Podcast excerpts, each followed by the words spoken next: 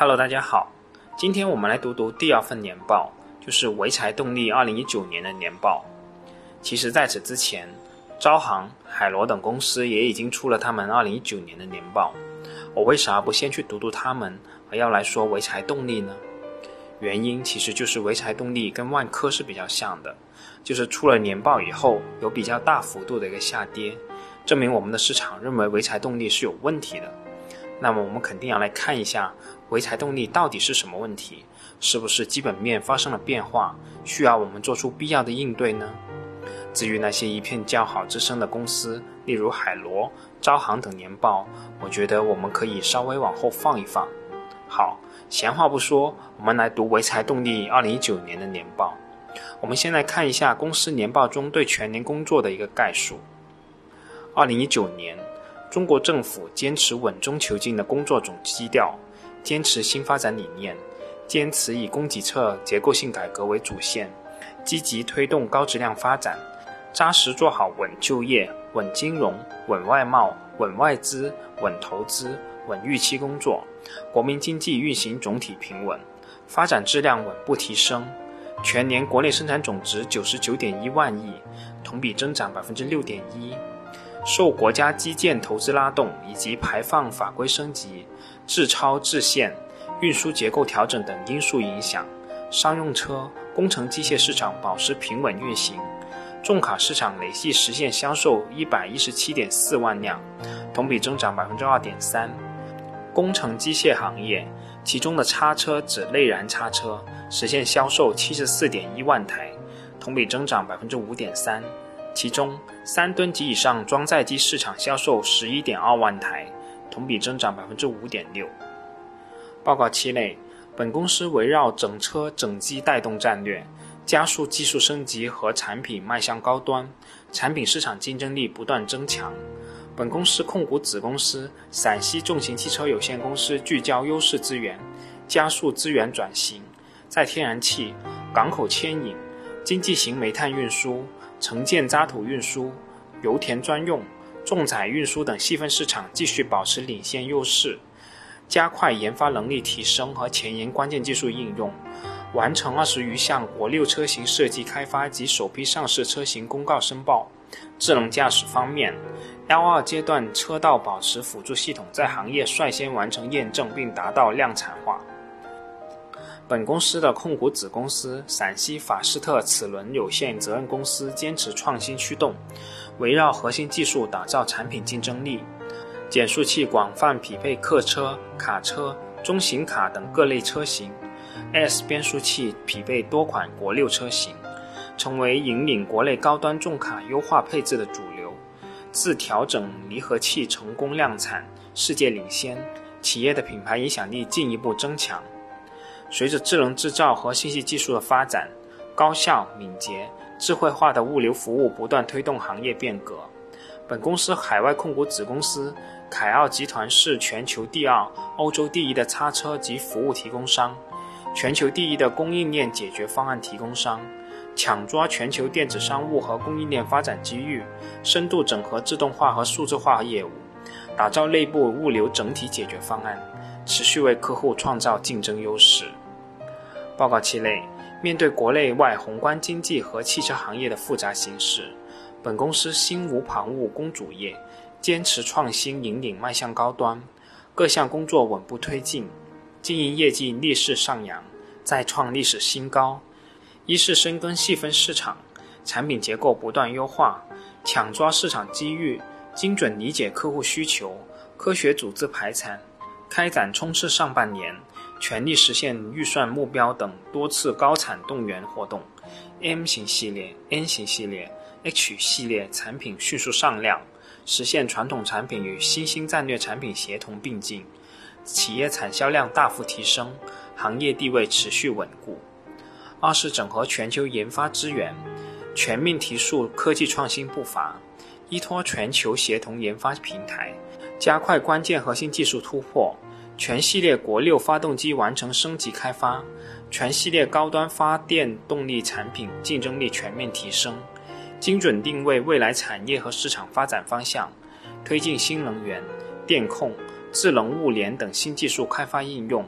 扎实推进国家燃料电池重大专项，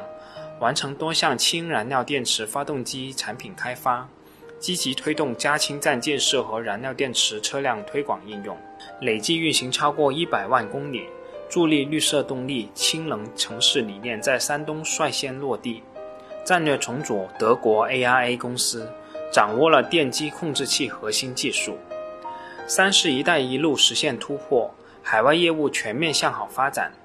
凯奥、德马泰克、林德液压、博杜安等业务继续向好，国内外协同效应更加显著。发动机、变速箱当地化制造项目稳步落地，为海外区域产品配套和市场开拓奠定了坚实的基础。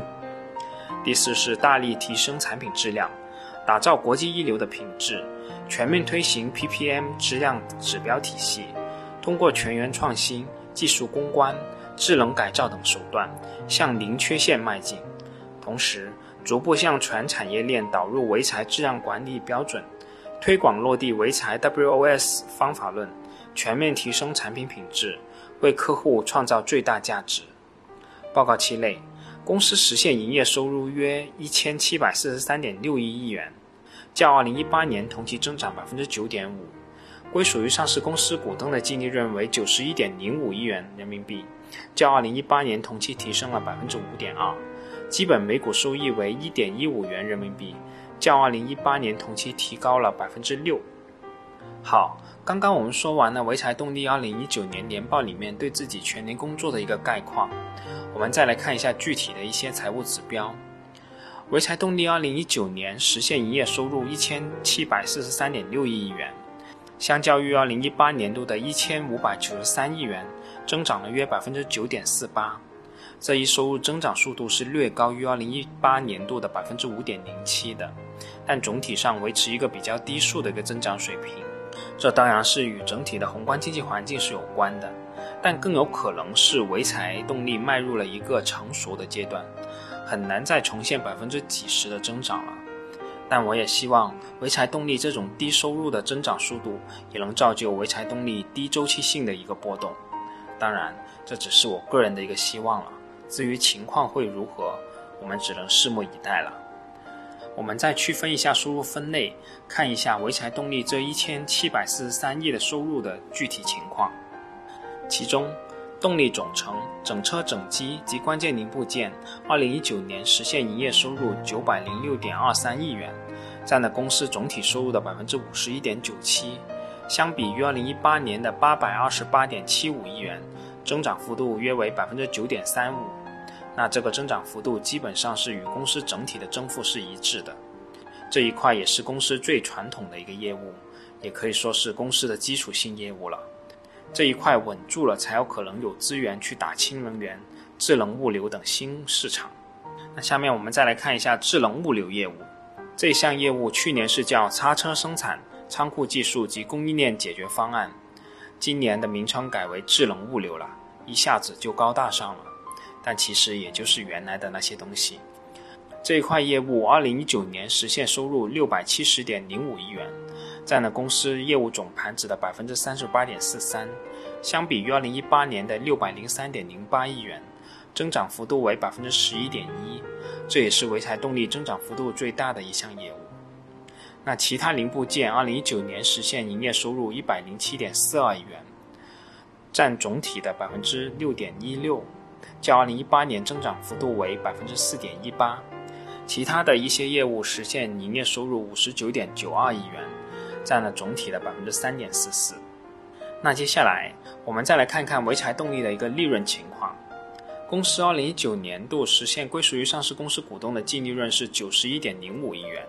相较于二零一八年度的八十六点五八亿元，增长了约百分之五点一七。这一块其实我在去年读年报的时候也提到过了。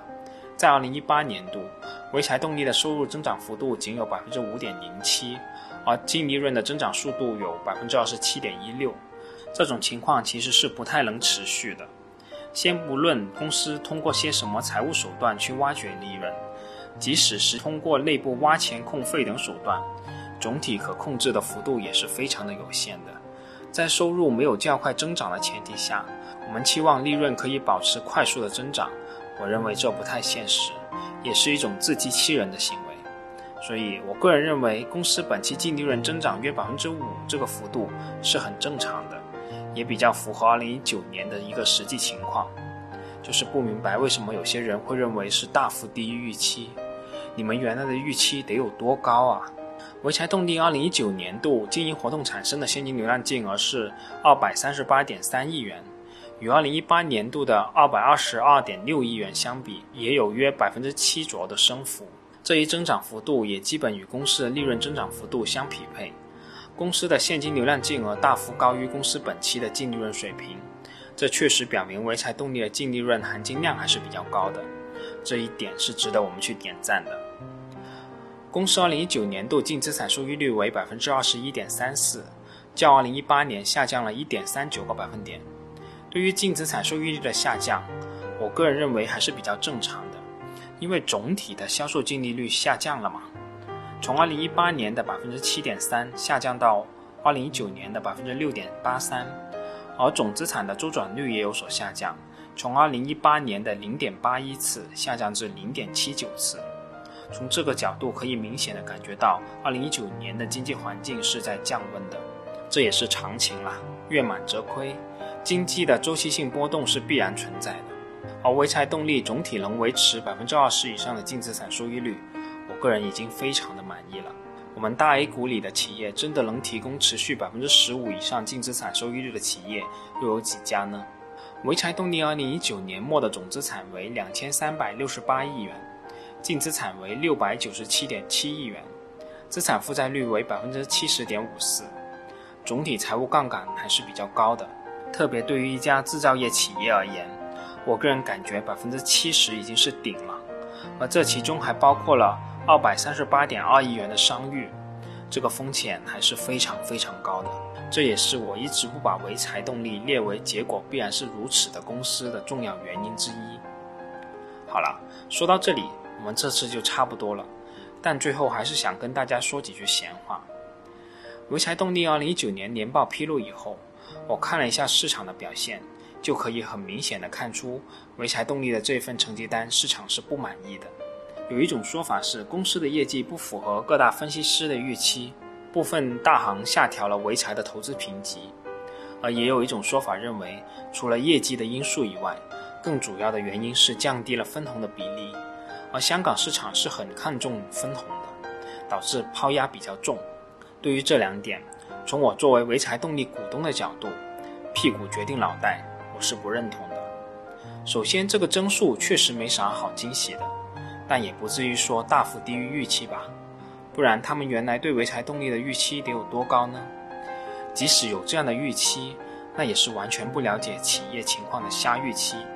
即使不看企业的情况。也得看看环境的温度吧。